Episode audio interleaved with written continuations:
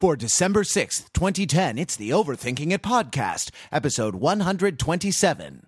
Silly, meaning bad.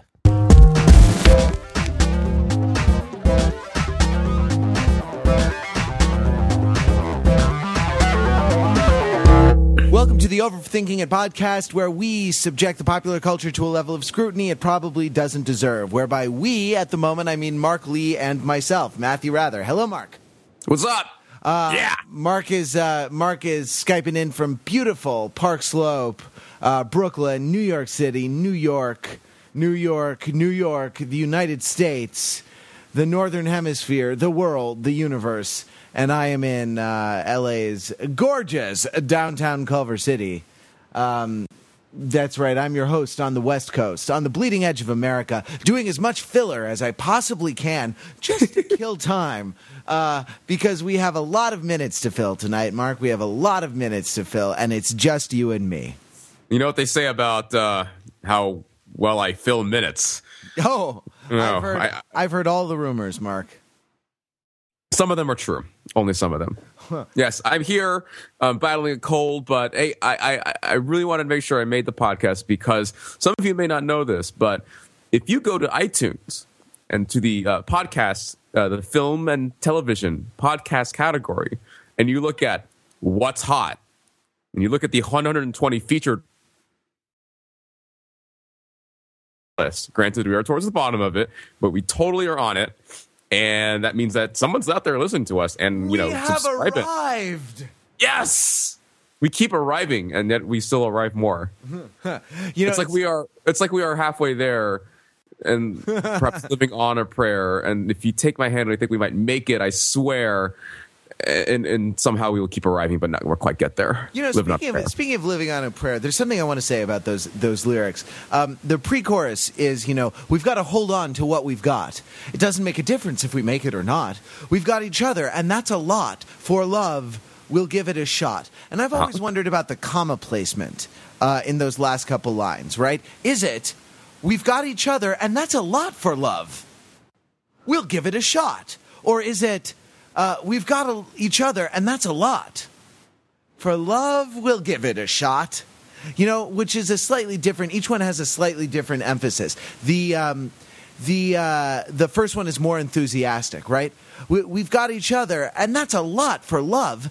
That is to say, you know, by the standards of love, by the by the sort of amount of fuel that love usually gets to go, Which is a lot already, right? we've got each other, uh, and that's a lot for love. You know, having each other is a, is a great thing for love, and so it's it's very enthusiastic when he says, "We'll give it a shot," or is it, uh, "We've got each other, and that's a lot."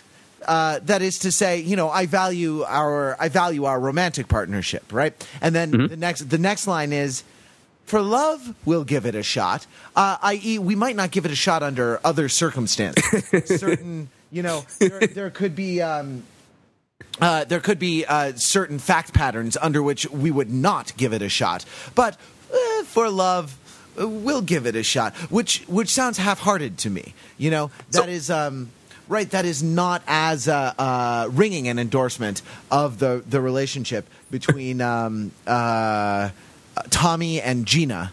Uh, as you know, as in the first version. So you know, I don't know. Maybe maybe if we uh, recovered the autograph copy of uh, you know John Bon Jovi's original lyrics to this song, we could uh, we could sort out this this incredible problem that has been Is it- plaguing plaguing uh, papyrologists and um, scholars of English verse forever and ever. Well, so all joking aside, people actually do that, right? They'll sort of dig up old print versions of uh, of text or handwritten copies of things, right, and try to parse out additional meaning based on uh, I don't know, like a smudge mark, something that may be a smudge mark on the page, but may or may not be a comma or something like that. Well, there's a whole, you know, I was involved in a production of Hamlet, a stage production of Hamlet this year, and there are three versions of Oh, Hamlet. I know that. I read the cliff notes for that once. I've heard of it. I have, I think I sort of know what happens in that. I have totally heard of that play. Spoiler alert: everybody dies in the end.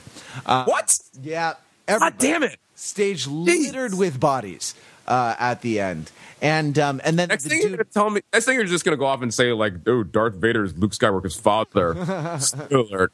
Irving Kershner, rest in peace. yeah, Next thing you're one- going to tell me that Ganymede was a girl all along, and and his her name is Rosalind.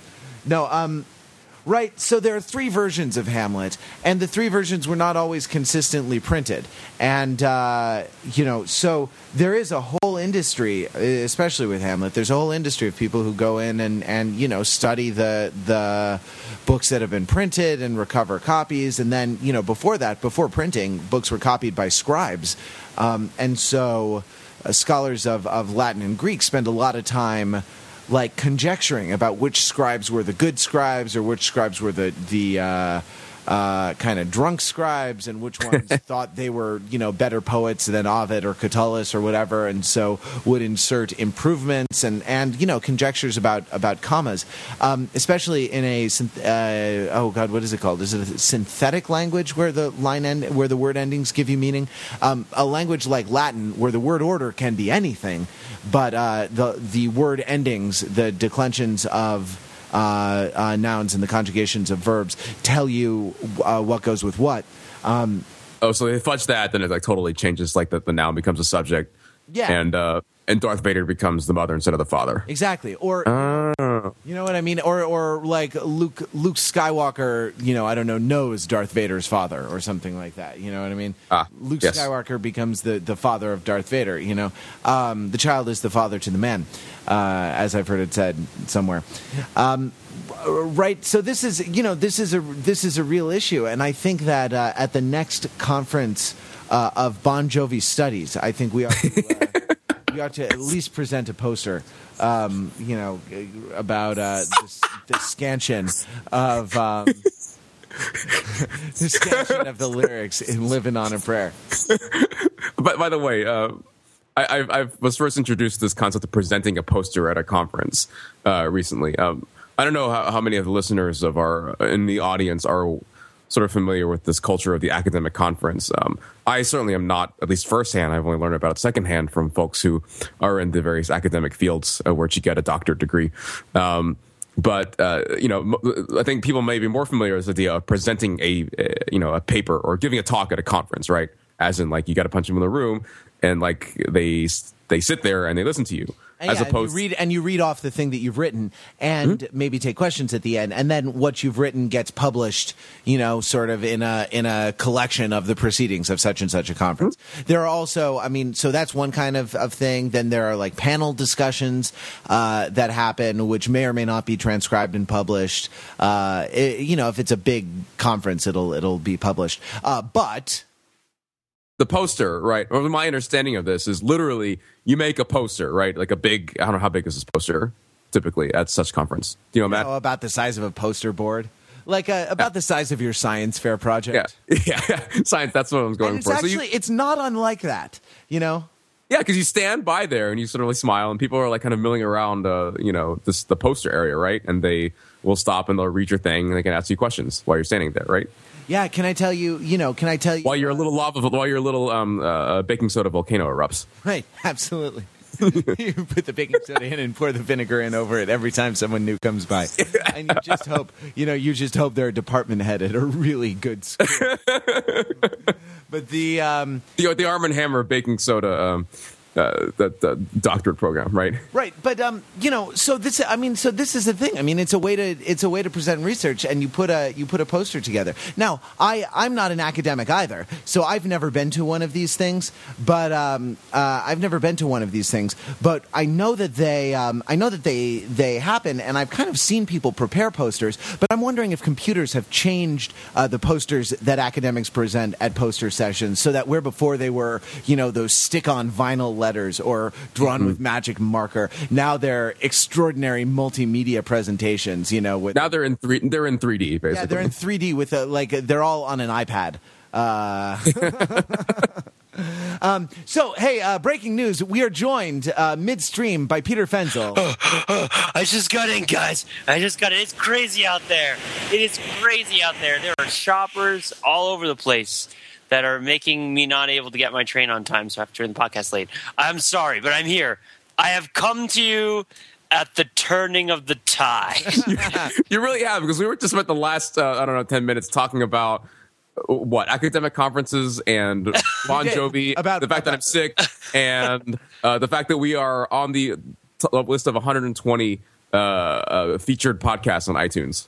Oh, well, it looks like I just made it. things look, were getting, sounds like things were doing pretty bad. Things were a little bit dark. No, I'm sure you guys were doing excellently and holding down the fort. And thank you for fighting wounded, Mark. I uh, I do appreciate it. I know that you've been struggling with this uh, malady for the past couple days, and I know that we had to pull you out of. Yeah, uh, it's a gaping gunshot wound to the chest. In case anyone. yeah. yeah, and it is not. It was not me in the strictest sense. Depends on how you define Yes, responsibility. the inter podcast fight feud, which has been uh, sp- uh, you know raging over the last year or so, has finally come to this. But let it be known. Pete shot me. All right, really, Who that's what shot happened. you? Let it be known that Fenzel drew first blood. Uh, George Lucas is going to edit it, and I'll be vindicated. So, um, here's what here's what we had had sort of put on deck. Uh, we Okay. wanted to talk a little bit about the Spider-Man musical, but we we got waylaid. Oh! Mark Mark brought up "Living on a Prayer," and so I had to go into my thing. You know my thing that I do about uh, about where the comma is in the in the pre-chorus. You know, and the two things. And then we suggested that we uh, we presented at the next uh, Bon Jovi Studies conference that it wouldn't probably be a paper, but it would be a poster session. Uh, you know that it would be What, a poster what is and a poster session? That's when people hold up posters you, at you have academic to you have to go back and listen to the first ten minutes. Of the Oh, show okay. because we I, I will do that. We just explained it to the uh, to the listeners. It's like a science so- fair, but it's uh, for serious academics, for graduate students, and uh, So it's like when people go to see the WWE, and they like they make a poster that's like John Cena is awesome. and yeah, and and absolutely. And if it has, uh, if you can make it an acronym with the uh, with the acronym of the cable station, Yes, yes, yes. WWE is on that night, Yeah. uh, you'll get on camera. And it's the same thing, you know, at the uh, at the MLA conference. If you can make your title. Um, uh, you know, if you can make your title an acronym, uh, MLA, or just get it somewhere in in the title, uh, your poster will. So so you fight you. Wait, uh, sci- sci- sci-fi or sci-fi is a hard one to do because I think there's, that's one of their big. That's one of the big movements that the Sci-Fi Channel has made in becoming the sci-fi channel or the sci-fi. or the sci-fi is they now show wrestling, right? Um, where which Wait, is really? not.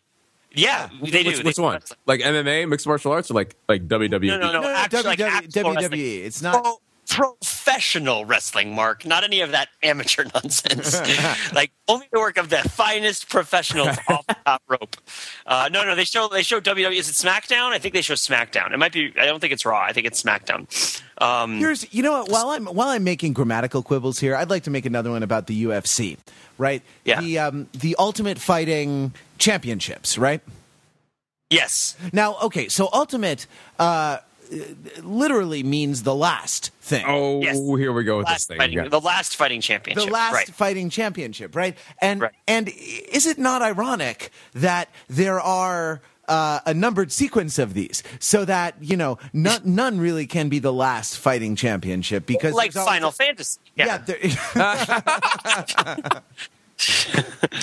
And you know why they called it Final Fantasy, right? why? Is- is because, because Japanese people are bad at English. No, it's not. It's not. They called it Final Fantasy. The company was running out of money and was going to go out of business, and this was their last shot at getting a game out there that they thought was going to turn the company around.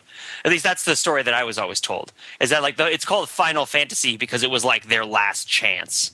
Uh, and as such, then the franchise became uh, popular, and is is so often the case.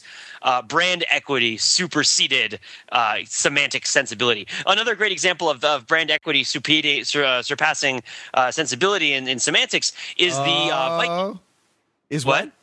Oh, Oh, thought, the Viking commercials. What, what do you think I was going to say? I thought you were going to use this as a transition to Spider-Man: Turn Off the Dark. Oh, that's another great example. Let's let's go there. Let's go there. I, I, the one that I was going to throw in the middle was the Viking commercials for Capital One, which at one Right. point used to be about uh, like security and safety because of Vikings being bad, but now they're about Vikings like taking horseback riding lessons and buying consumer goods, which is not really why the Vikings were in the uh, were in the thing to begin with. But no, yes, a great example of brand equity trumping semantic content is Spider-Man the musical, where it's like, hey, no men go see musicals. Let's make a musical no women want to see to make it even. so that we can so that we can alienate all four quadrants of the Broadway audience. this is this is what's known in the business as the perfect storm. Definitely.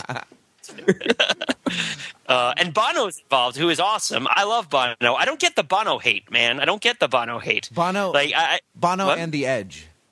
What's there not? To, what's there not to like? I mean, he saved Africa like at least three times already, right? He's like, Spider Man. He's like Wesley. Crusher. He's like Wesley Crusher up in that continent. And people love Wesley Crusher now, even though they thought he was annoying back in the day. He's all he's, he's the bee's knees. He's the cat's pajamas. Wil Wheaton is. Yeah. So like, so I think people need to give Bono another chance. I like a lot of his music. He's a good singer. I think we should uh, we should consider that perhaps Bono is a good singer. Resolved. Uh, Bono knows how to sing. Uh, I, like actually, actually, uh, like very, very quick aside. I went to go chop down a Christmas tree with my family uh, the day after, uh, the Saturday after Thanksgiving, and we were listening to the Christmas song marathon on uh, 106.7 Light FM. Ch- chop And- down a Christmas tree? What are you, a pioneer woman? Like what? I mean, Not chop Dr. down a Christmas tree. podcaster. We have, No. we have low wage labor to do things like that for us, Pete. Come on. Look, you this we live in a dissociated, hyper specialized, hyper reality, and thus like the imagination of agrarian experience is worth about 40 or 50 bucks okay? Like i want to pretend that i could cut down trees as like a matter of usefulness Well, no we I like mean, we never you either. can you Yeah. can cut down trees. I mean, if the chainsaw is provided for you, and you know someone points you to the correct tree to cut down, like I used a very nice bow saw, and I love going out there. It was to uh, to country, was a Country Farms in Augusta, New Jersey. Uh, it, it was great. It was wonderful. We had a wonderful time. They have a nice little snack shack where you get hot cocoa and cookies, and then my mom and my sisters go to the ornament shop for like a forty five minutes. So I stand outside in the cold. It's a fun time. no, I, I, I do like it. I do like going out to cut down the Christmas tree. The reason I brought it up, and I mean, sh- podcast listeners, share in the comments your experiences about adorning your homes with traditional German uh, pagan symbols of, of light worship. And Tenenbaums and whatnot, royal Tenenbaums, if you will, um, is that the, the the Live Aid song, or the is that not the Live Aid song? Live Aid song, right? Is that where it was from? The Live Aid song, like uh, the the one where it's like, why is it that because people are Muslim and live close to the equator, they don't know it's Christmas? Like that whole thing where it's like, do they know it's Christmas? The one has those wonderful lines like, there won't be snow in Africa this Christmas time. And it's like there's no rivers, despite the fact that it has like m- several of the longest rivers in the world and all other stuff. Um, and Bono comes out and has that great line. It's like, "Does it, aren't was it? Aren't you glad it's them instead of you?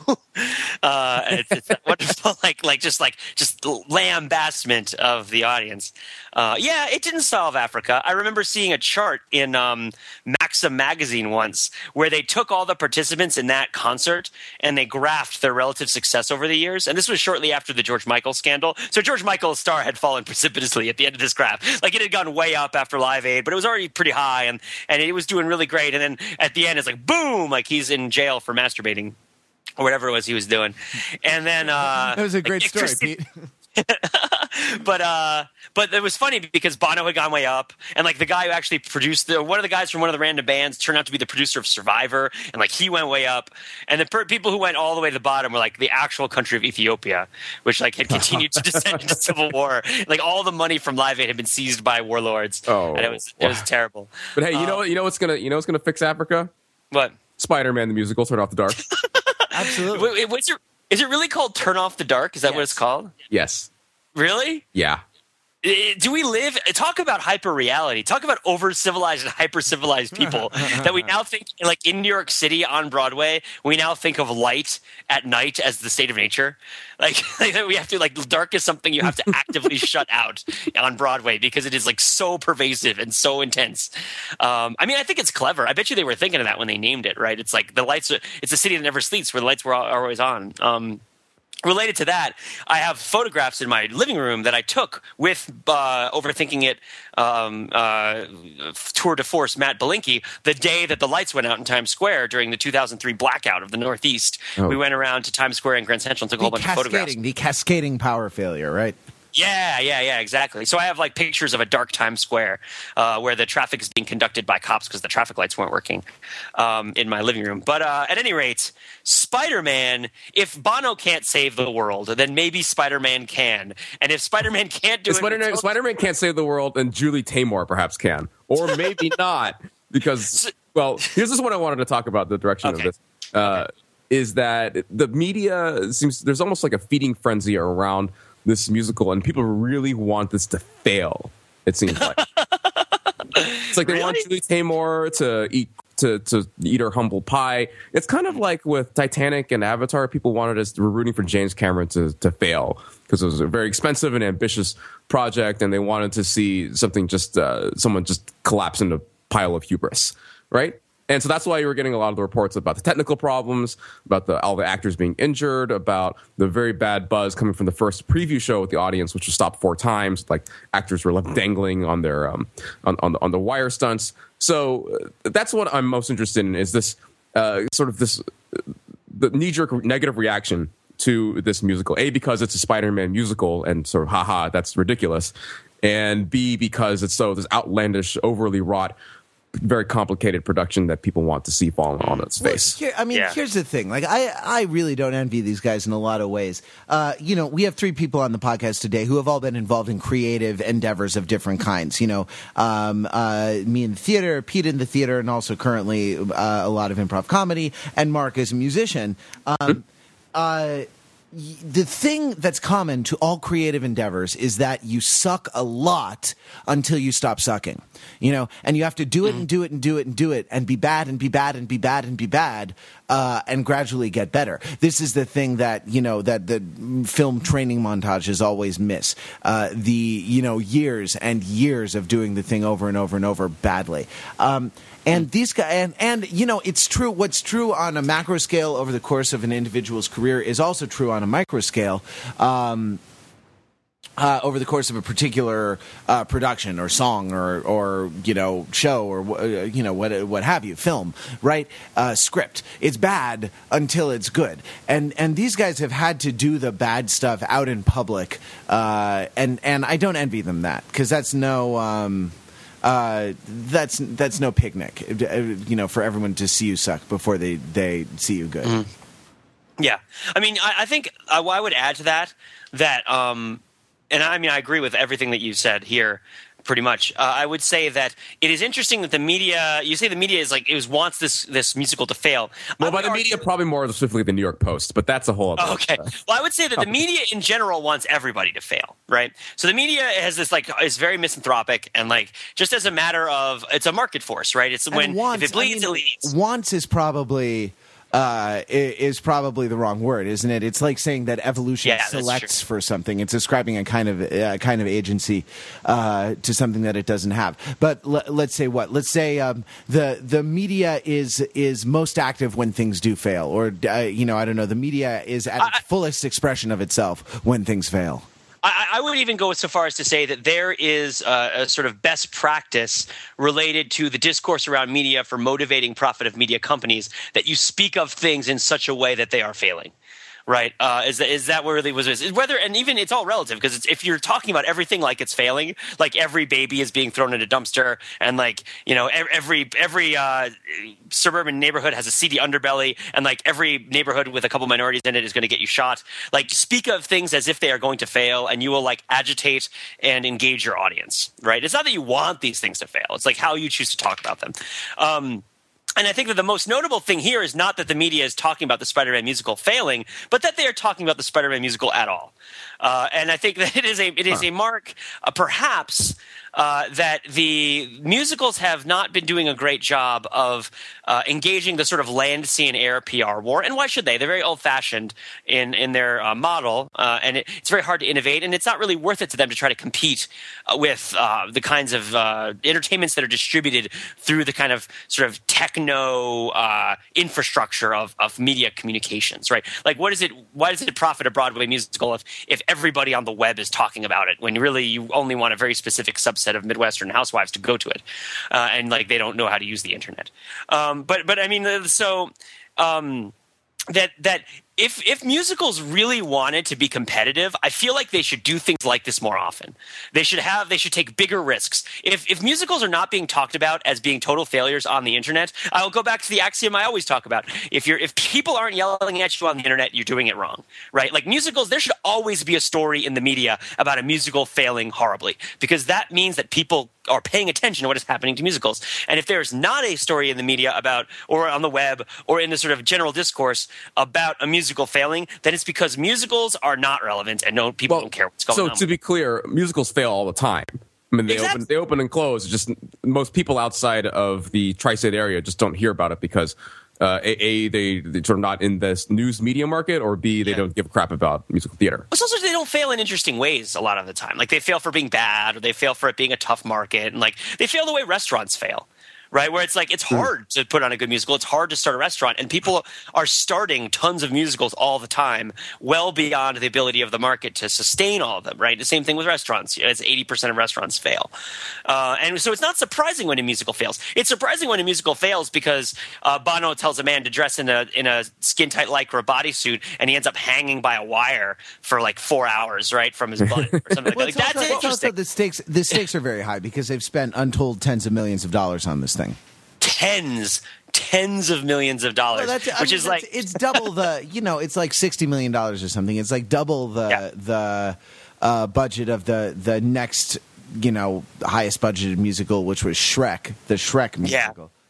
and, and about like like maybe twenty million dollars less than the total cost of Gigli, um, which is which is like which is know, Pete, I mean, yeah. it's like I, I think it's weird. I, I mean, we don't know about Spider-Man whether it will will fail, but I mean, if if we talk, if it does, I mean, saying that it failed in an interesting way, I'm not quite sure what's interesting about it. Yeah, What's like this is Let- wire yeah. stunts? Really, is what it's talk, what we're Let- talking about. You know, why is the New York Post? Yeah, why is the New York Post writing about it? If People seem to care, right? There's something about it Well, that yeah, resonates. I think Maybe people care because I, I think people care uh, because of the budget, and also because Yeah. it's a I- you know it's the most egregious example of the the trend recently of sort of taking celebrated media properties and kind of leveraging them um, Yeah. to get tourists who are the Broadway audience now, you know, uh, Yeah. to um, uh, uh, to come to Broadway and to to see And- and- shows there.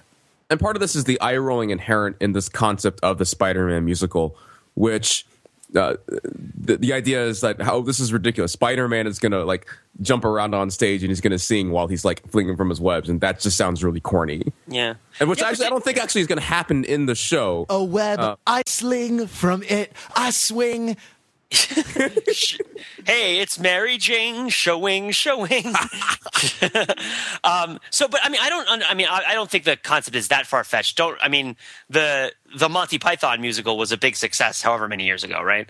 Uh, and still has touring companies here and there, I would suppose. Like, I mean, who? I mean, it's certainly certainly Spider Man the musical seems like a lower risk proposition to me in terms of it being a daring expansion of the musical genre than like less so, less daring than Spamalot was uh, right? Because like that's like a 35 year old movie that like is mostly watched by nerds, uh, and it's like, oh, we're gonna make it into a Broadway musical. Whereas like Spider Man is like at one point in the not last 10 years was the highest grossing opening weekend of a movie ever, and like produced multiple great sequels that uh, or multiple sequels that were very successful even when they sucked balls. You know, like it's. uh I mean, I wouldn't say that Spider Man 2 sucked balls, but I would say that Spider Man 3 probably sucked balls.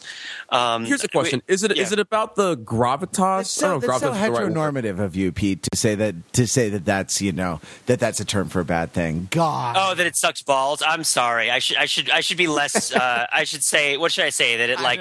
Uh, that it ba- that it that it like back rubbed after a long day. Like is that or foot massaged after a long day? Is that like the equivalent of like something that you do that's kind of like a little bit humiliating that you're trying to do to make the other person feel good? Wow, that's a little bit too blue for this podcast. Uh, I shouldn't do such a thing. Um, No, what, what I'm getting at here is trying to figure out what the turnoff is about this idea of the Spider-Man musical. Because uh, one of the things that we compare it to Spamalot, well, Monty Python and the Holy Grail is a comedy, and comedies typically, at least in my mind, translate very well into musicals because of the sort of the inherent whimsical nature of people, you know, singing and dancing on stage. Right. As Uh, opposed to the also, like, why nature Lion of King- wisecracking in spandex and flying around the city fighting muggers. But yeah, no, I understand what you mean. Like Lion Yeah. King, you know, there's uh, you know the, the whimsy inherent in a Disney movie, and and now here comes Spider Man, right? We know what the last Spider Man movies were like, Uh, they weren't like as hardcore and dark as let's say like the Dark Knight. Um, but to use as an extreme example, if you if I were to tell you, "Hey, I'm going to make a musical adaptation of The Dark Knight," you would laugh at me and think that is ridiculous. No, why would I think that? I think that that might actually work. I mean, Go on. A man, a man, a bat. I'm this. I'm that. Now, what I want to see is Lobo! Exclamation point. That's the musical I want to see. It's like, hey, biznatches, or uh, bastiches. Hey there, bastiches. Uh, you know, this year's the main man, Lobo. I'm here to soothe you with the dulcet tones of my baritone voice as I drive my space motorcycle around the DC universe. Oh, look, it's the collector. Hey, collector, gonna get you. It's the main man, Lobo. Lobo, Lobo, Lobo. Like, that would be ridiculous.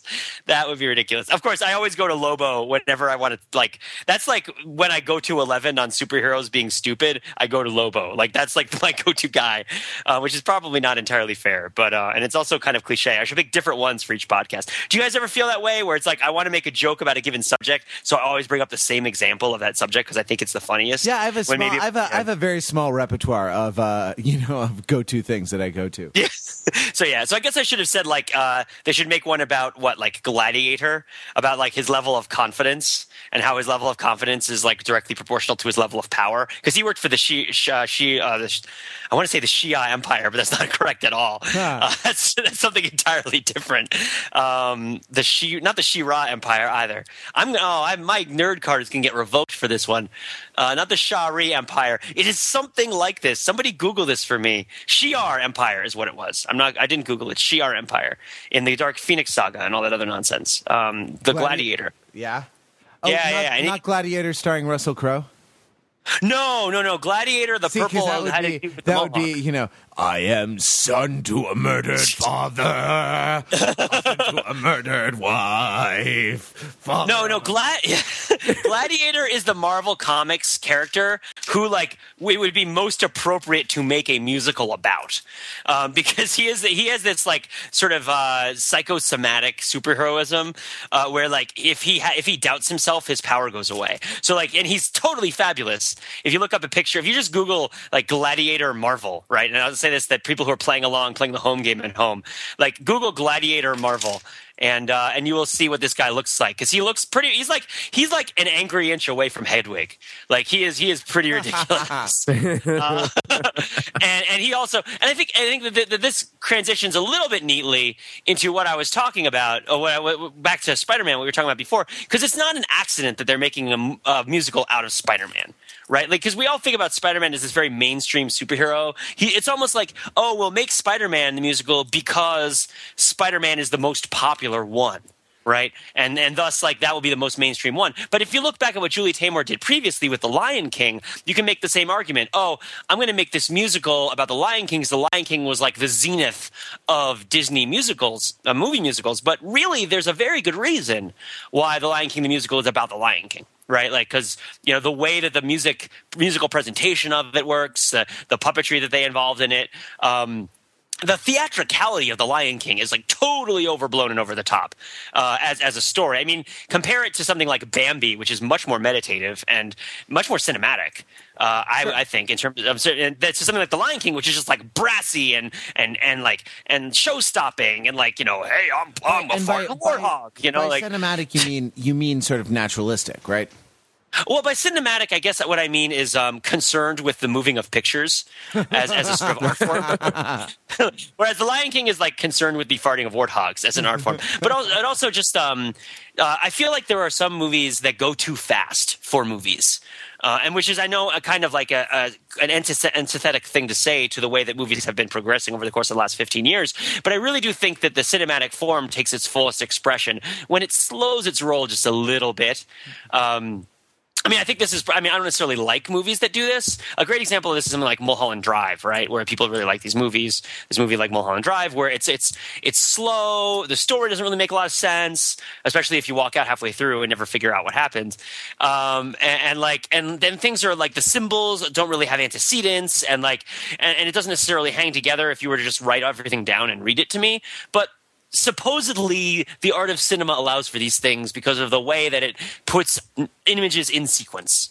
Uh, right, and, and so a movie like Bambi, think about how ba- there's so many shots in Bambi of like sort of matte painting style background, uh, where we're moving from image to image. There's like montage in a meaningful associative way uh, from the different environments that Bambi is in. When the comic relief shows up in Bambi, it's like it has a sort of different visual style from the other stuff that is happening. There's a lot of different worlds that are portrayed. Like compare the difference in Bambi between the fire scene and the scene where uh, her, his mom is killed. Spoilers: Bambi's mom dies.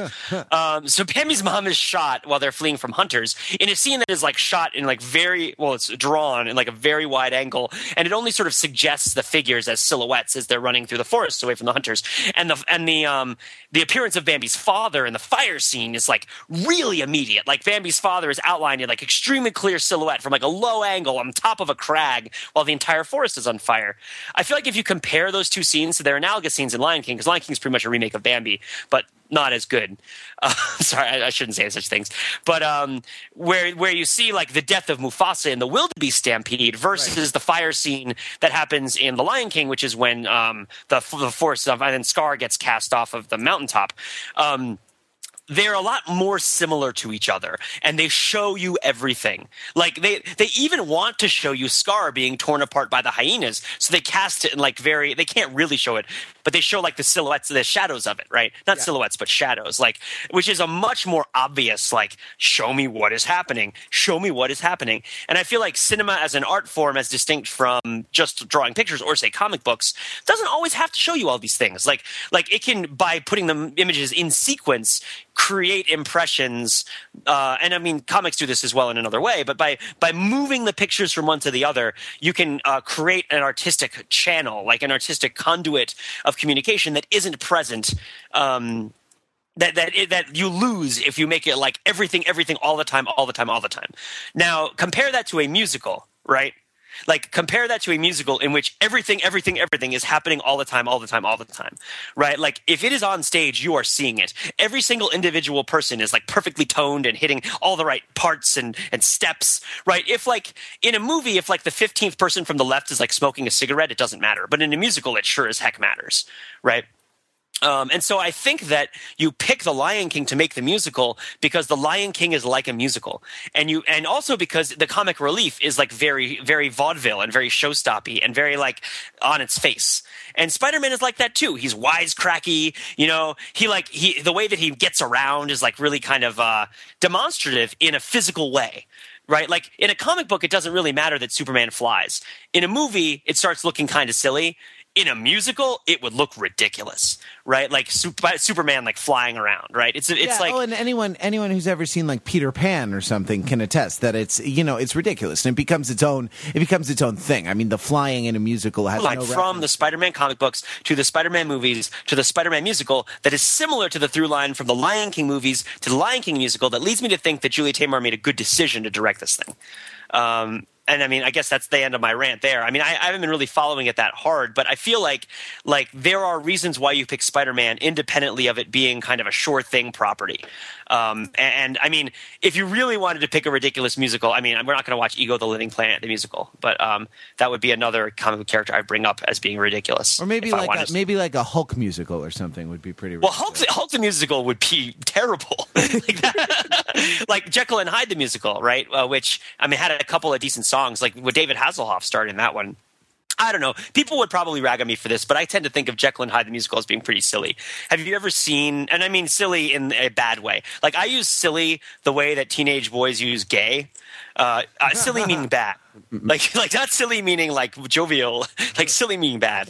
Um, and, uh, and and so um, so so there's there's like a scene where he's singing. There's like a big song called Confrontation where he sings a duet with himself, right? And like he flips his head over, and one side of his head has long hair, and one side of his head has short hair, and it's just like, hey, come on.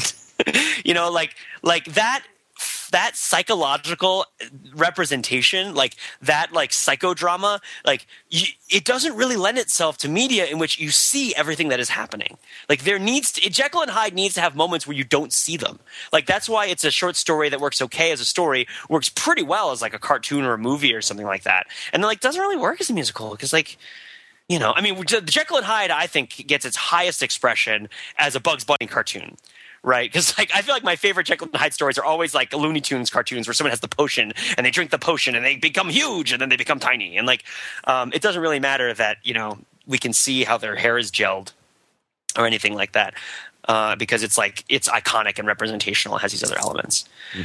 So there's my there's my requisite rant, I guess. So, uh, yeah, I know it's a, it's a, a, regular, a copyrighted feature of this.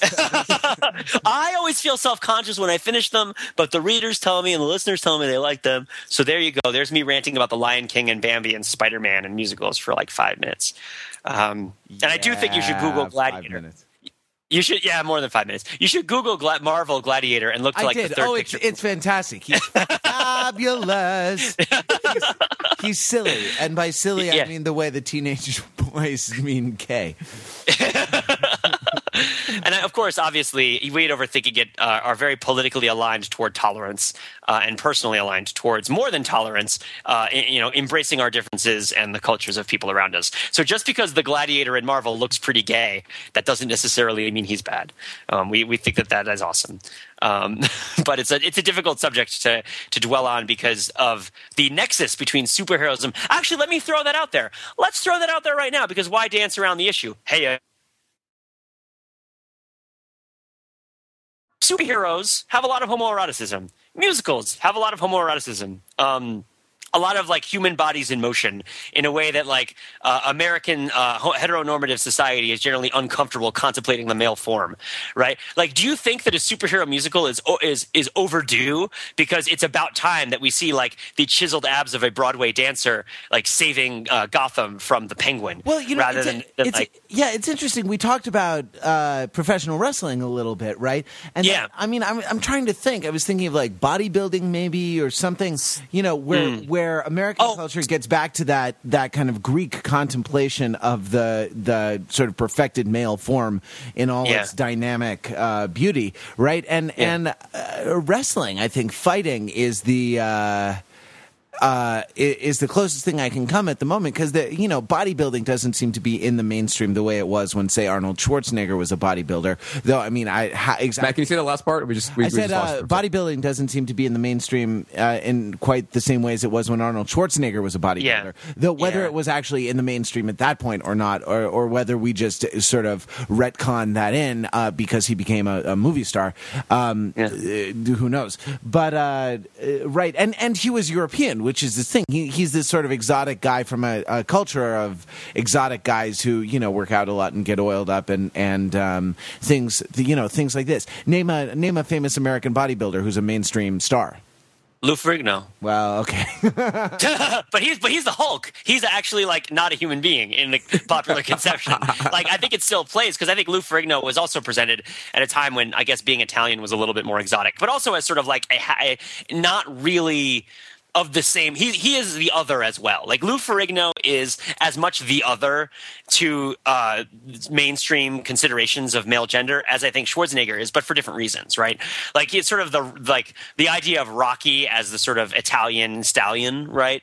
Um, like that's a very similar like um, animalization that ha- takes place. I mean, I don't think that's a real word, but um, you know what I mean. Like I do, I do think that what you're saying holds. That in order to feel comfortable, when the time when pumping iron was big and bodybuilding was really big with that, and bodybuilding is still really big. I mean, I think it's important to say bodybuilding is probably more popular, like has a, a much bigger following, dedicated following now than it did when Pumping Iron was really popular. It just doesn't move the needle on the popular culture as much. Like there's lots of bodybuilding magazines and bodybuilding websites, and people are really into it.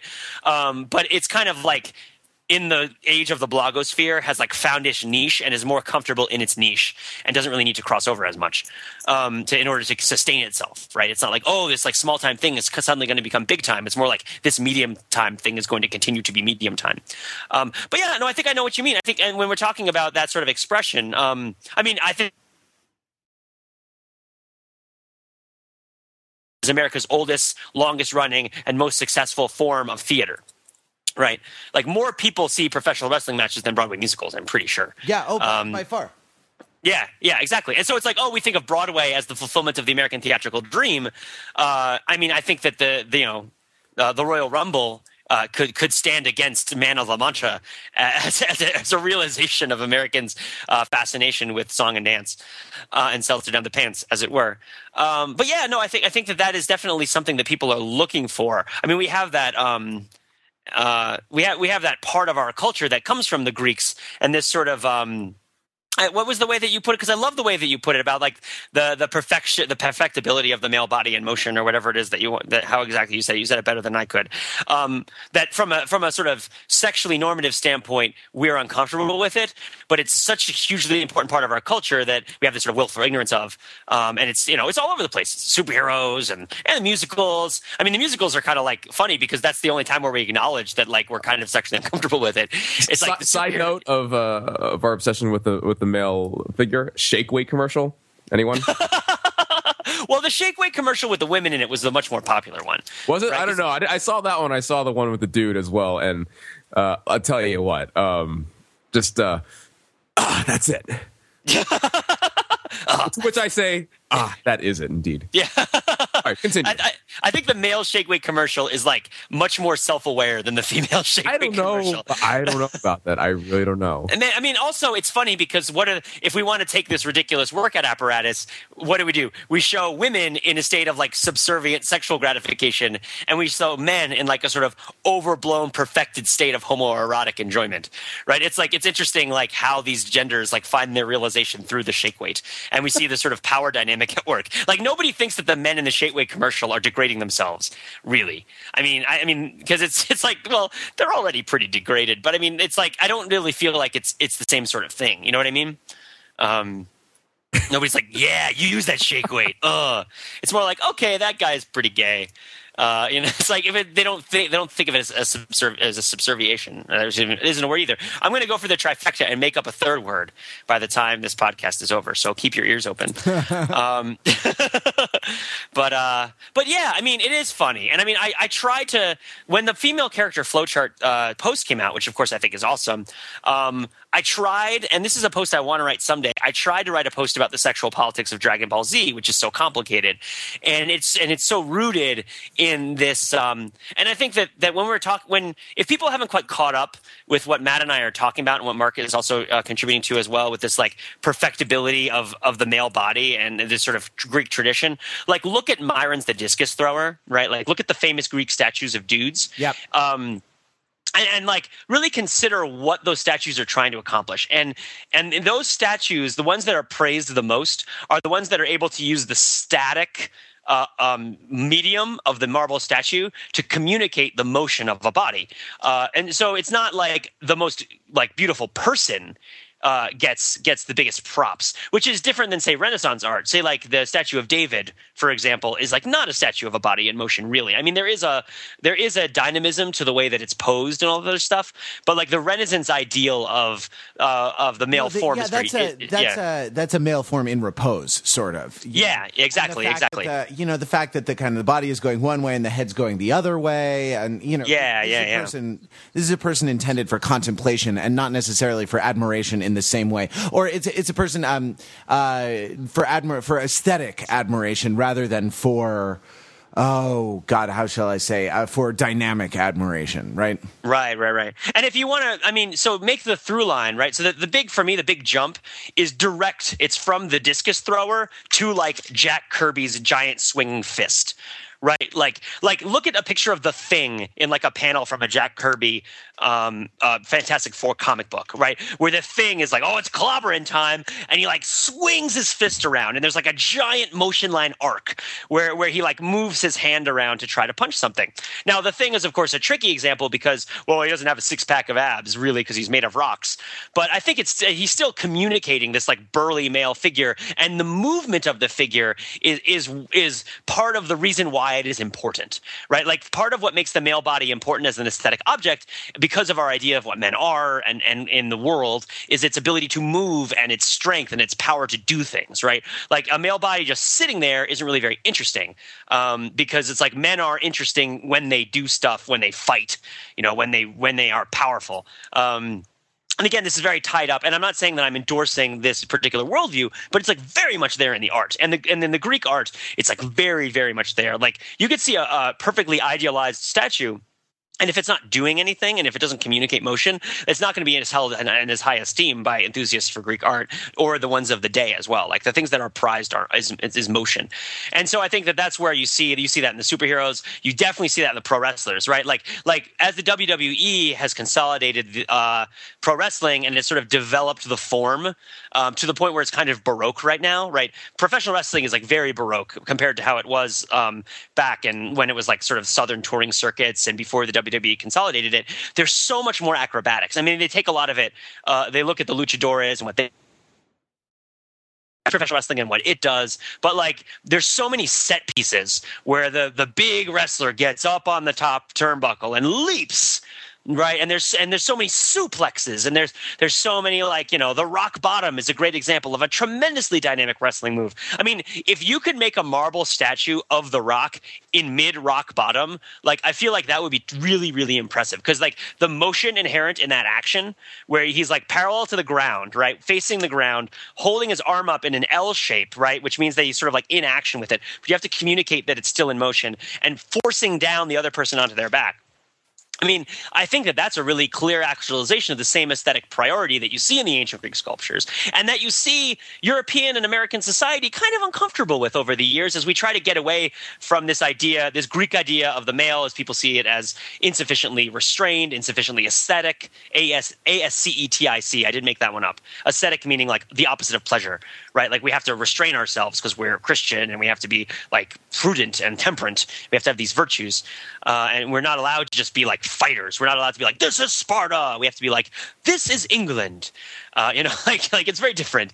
Um, so yeah, so it's like so we there's like definitely like uh, uh, I think there's an arc you can trace from this sort of pri- primary this initial ex- exaltation of the male body in motion through like various kinds of devices of repression that try to get to a place of comfort. I mean, John Wayne's another example, very like big dude, but like always very much in repose. Like we don't really see John Wayne do too much that's too much in motion because it would be kind of gay if we did, and we uh, but we still have a homoeroticism in cowboys. Like it's it's still there and we don't need Jake Gyllenhaal and Heath Ledger to show it to us. I mean, it's in the the, right. the stuff. Well, here's the. Um, I mean, well, it's it's funny. I mean, you you talked a lot about kind of making explicit in movies, and Brokeback did sort of make explicit, though though not really explicit. You know what I mean? Not, no, not no. not pornographically explicit, but uh, yeah. it it sort of what uh, it it sort of brought to it foregrounded what was latent in the in the genre already. I want to add another thing to to what you're saying. It's not just about um, it's not just about the uh, the kind of the admiration of the human of the male form.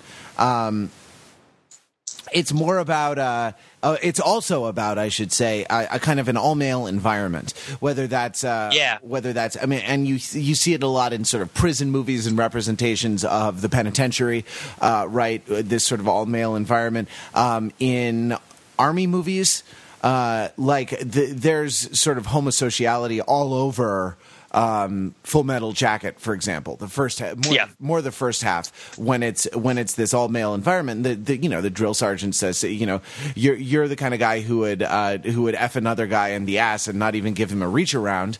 Um, yeah, you know that's a you know it's like it's it's bad to be gay, right? Because we're you know I don't know red blooded Americans or something like that, and we we're homophobic and we look down on those people. But you know uh, here in this all male environment, if you are going to f another guy in the ass, then then you know at least give him a reach around, right? Like that. Yeah. There's there's this um, there's this sense, and then kind of wrestling and sort of superhero collectives and things like this are another example of this, aren't they? Where it's uh, uh, a, a lot of them are all male and the yeah. um, the uh, the sense of sort of men together. I was thinking about the Expendables actually uh, in this. Um, yeah.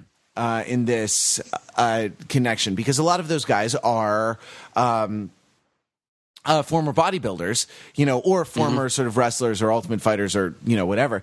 Um, uh, who who have been kind of invested in this, have have uh, you know have participated mm-hmm. in the the slightly gay economy of uh, you know the the the, uh, the presentation of the male body in ideal state for admiration, right? Yeah, I mean, I, I would also say that I think one one important point to make is that um, this that this isn't really tied into the sort of the social construction of binary like sexual identity, right? Like, like and that's kind of like the the big elephant in the room right is that like oh like is a person gay or is a person not gay No, right, and, that, and, that, and yeah. all the political implications of that. Like, it's bad to, you know, it's bad to discriminate against people because of their sexual orientation. Uh, which, Yeah, yeah, you yeah. know, whether it's one of these two options, because of course there are only two options for some. Yeah, reason. exactly. But um, you know, uh, it, it's bad to commit hate crimes. You know, it's bad to uh, to discriminate in in a lot of ways against against people. So that's we're we're not talking about that.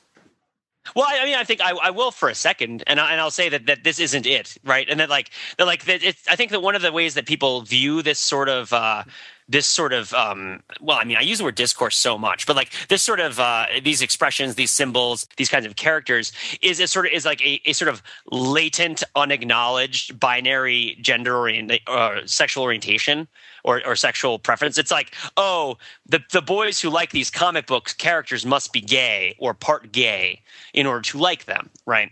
And then thus that's why it's like threatening for people to talk about in this way. Um, and then, of course, that gets used politically as kind of a vindication and being like, well, if you like this person, then you were gay all along. And it gets caught up in the jockeying back and forth in the political struggles for acceptance and versus like domination and all, and all these different things that are happening.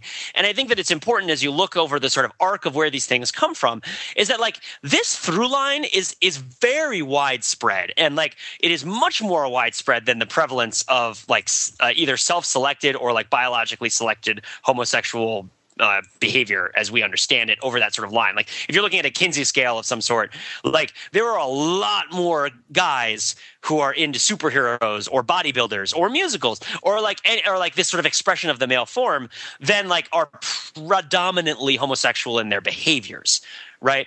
Uh, which I, which I think that that's sort of one of the difficult things to talk about, and I, I think that that the the important reason to say it is not as an apology or as like a, a justification for these people, like oh don't worry you're not gay because that's not the point. What the are you? point What are you, is that what are you like, calling me gay?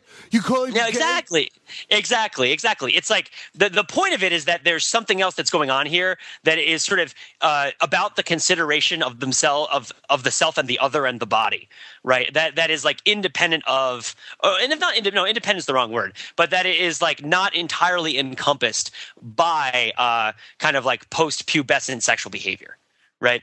like that there's sort of there's sort of like other reasons that are in work that are that sort of interface with sexual behavior as well both heterosexual and homosexual as to like why we would consider why what men look like and act like when they're in each other's company uh, in this sort of like heightened state where like you know like uh, you know, this is something that heterosexual people are going to be as interested in as homosexual people, and women are going to be as interested in as men in a lot of ways, right? This whole idea of like slash fiction as the as the forbidden uh, way that women are expressing this part of their identities, that you know, and, and these these ideas, these communities, in different places, and experimenting with gender identity. It's not just about sex then that that's that's sort of like the big sense I want to come out and say. Like gender identity and like like hyper and, and you know anatom- anatomization, which is my third one. Anatomization is my third word that I made up uh, of the form. Uh, and these exaggerated things are not just about having sex; they're about considering ourselves and the meanings of our bodies as they interact with each other. Uh, and I think that that's what brings us back to Spider-Man the musical, because it's like as an art form, right? It's like okay, we're taking song and dance right? Which is one way in which we found a comfortable sphere to talk about dudes doing their thing with other dudes. Uh, and we're taking that, and then we're taking superheroes, which is another way in which dudes can be with dudes, and we kind of experiment. And we see how far they can take it. And and what does that mean about people being dudes? And what does that mean about people being causal agents in the world? And like, what does that mean about the role that we think women should have? And what does that mean about all these things? And yes, what does that mean about what we want to do after dark, after we finish the pizza, and like You mean after Diet we turn off the low? dark? Yeah. uh, after we turn off the dark after you turn off the dark is does spider-man turn message of that sort of like how the wizard of oz is really about populism uh, is like spider-man turn off the dark really about the importance of keeping the lights on while you're doing it because I feel like that's like a political point that I've not seen anyone make, uh, and not something that I would necessarily think needs to be Hey, made. you heard it here first, and overthinking it. Uh, yeah, but does, does that make sense? I mean, I, I feel like it's a difficult point to make because people are so personally and politically bound up in these struggles, which are very real. Like there are people who out there, for whatever reason, have this personal bone to pick with dudes who like to have sex with other dudes and women who like to have sex with other women, and they're like, I hate this, and it's like, okay, all right. So the reason that you're doing that, we could go into it, but whatever for whatever reason that you're doing it it doesn't it's it's sort of a, an independent complex that that has like a whole bunch of stuff that's going on with it that doesn't really have much to do with whether people choose to do this or that which is people who are against homosexual self-identification and homosexual behavior or queer behavior i should say because i hear that that word is not acceptable anymore. I'm not on the cutting edge. I try to be. Um, so people who think so that there isn't a good um, uh, consonance. There isn't a, an actual parallel between the acceptance and rejection of queer behavior and the like practice and non-practice of queer behavior, right? Like very famously, there's a lot of people who are very anti-queer behavior who do a lot of queer behavior, right? Which shows us that there's two different mechanisms at work. There's like this political mechanism, which is a real thing and not something that we should just throw away because it affects a lot of people's lives. So we should consider it. We should try to understand it and hopefully we should find a way that we can exact justice within this framework and make sure that people's rights are respected and make sure that people are treated as human beings. If depending on what other ethical system you feel either you know increasing the aggregate happiness or you know not treating them merely as a means or like seeking out a virtuous temperament like any ethical system i can think of wants to resolve this problem um, but at the same time, there's also like, what are people actually doing, right? Like, what are they doing when they when they're having their bottle of wine and uh, things are getting a little bit nice? And then there's the question of what are we doing when we're talking about bodies and anatomies and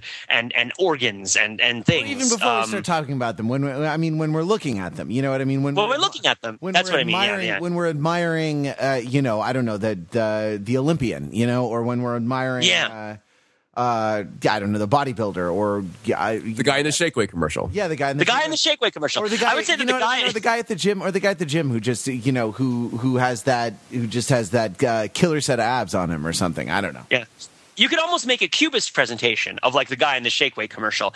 I mean this is a good example of like why cubism might be a relevant way of looking at something. Cubism being that we want to show a particular image from a bunch of different perspectives at the same time and show that like a representation is not just a representation but things are considered artistically from a variety of angles. Think about the guy in the shake weight commercial from a sort of like gay straight political continuum right Think about where he falls along that. Who would want him to be able to vote? you know, who would want him to get driven out of their town? Like, who would want him to like have special protections against being beaten up? Like, what do people? If that guy gets beaten up, like, what do different people? How do people different people react to that? Like, that's that, one uh, way. If that guy yep. gets beaten up, I I don't think I'm going to buy a shake weight.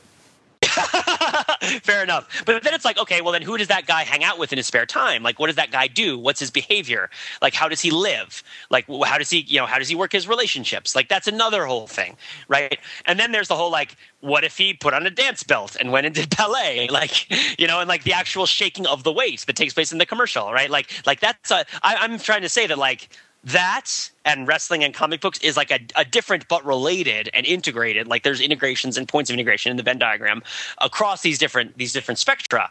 Um, and so we want to see when things intersect it's interesting. We see interesting reflections. I mean as a fellow new critic i know we bring this up a lot or a person influenced by new criticism these you know quote unquote ambiguities pun intended um, create aesthetic points of value right? Like it's like okay, Spider-Man as a man in tights who is dancing versus Spider-Man as like a man in tights who is fighting crime is like a point of literary ambiguity, and there's like a metatextual point being made by putting the crime fighter in the musical, right?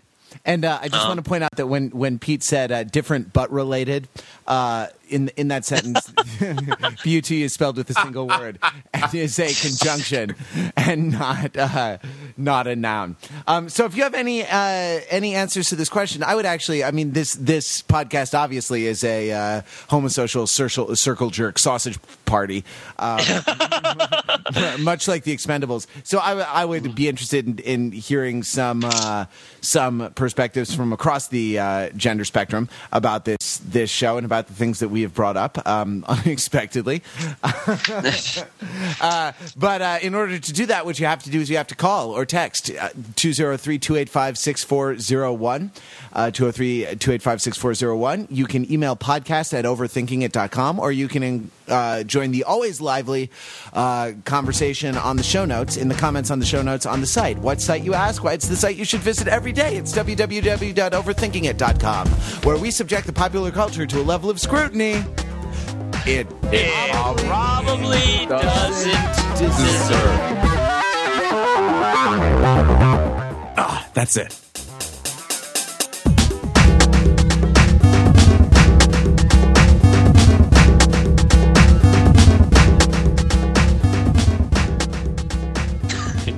Anything wrong with that. Not at all.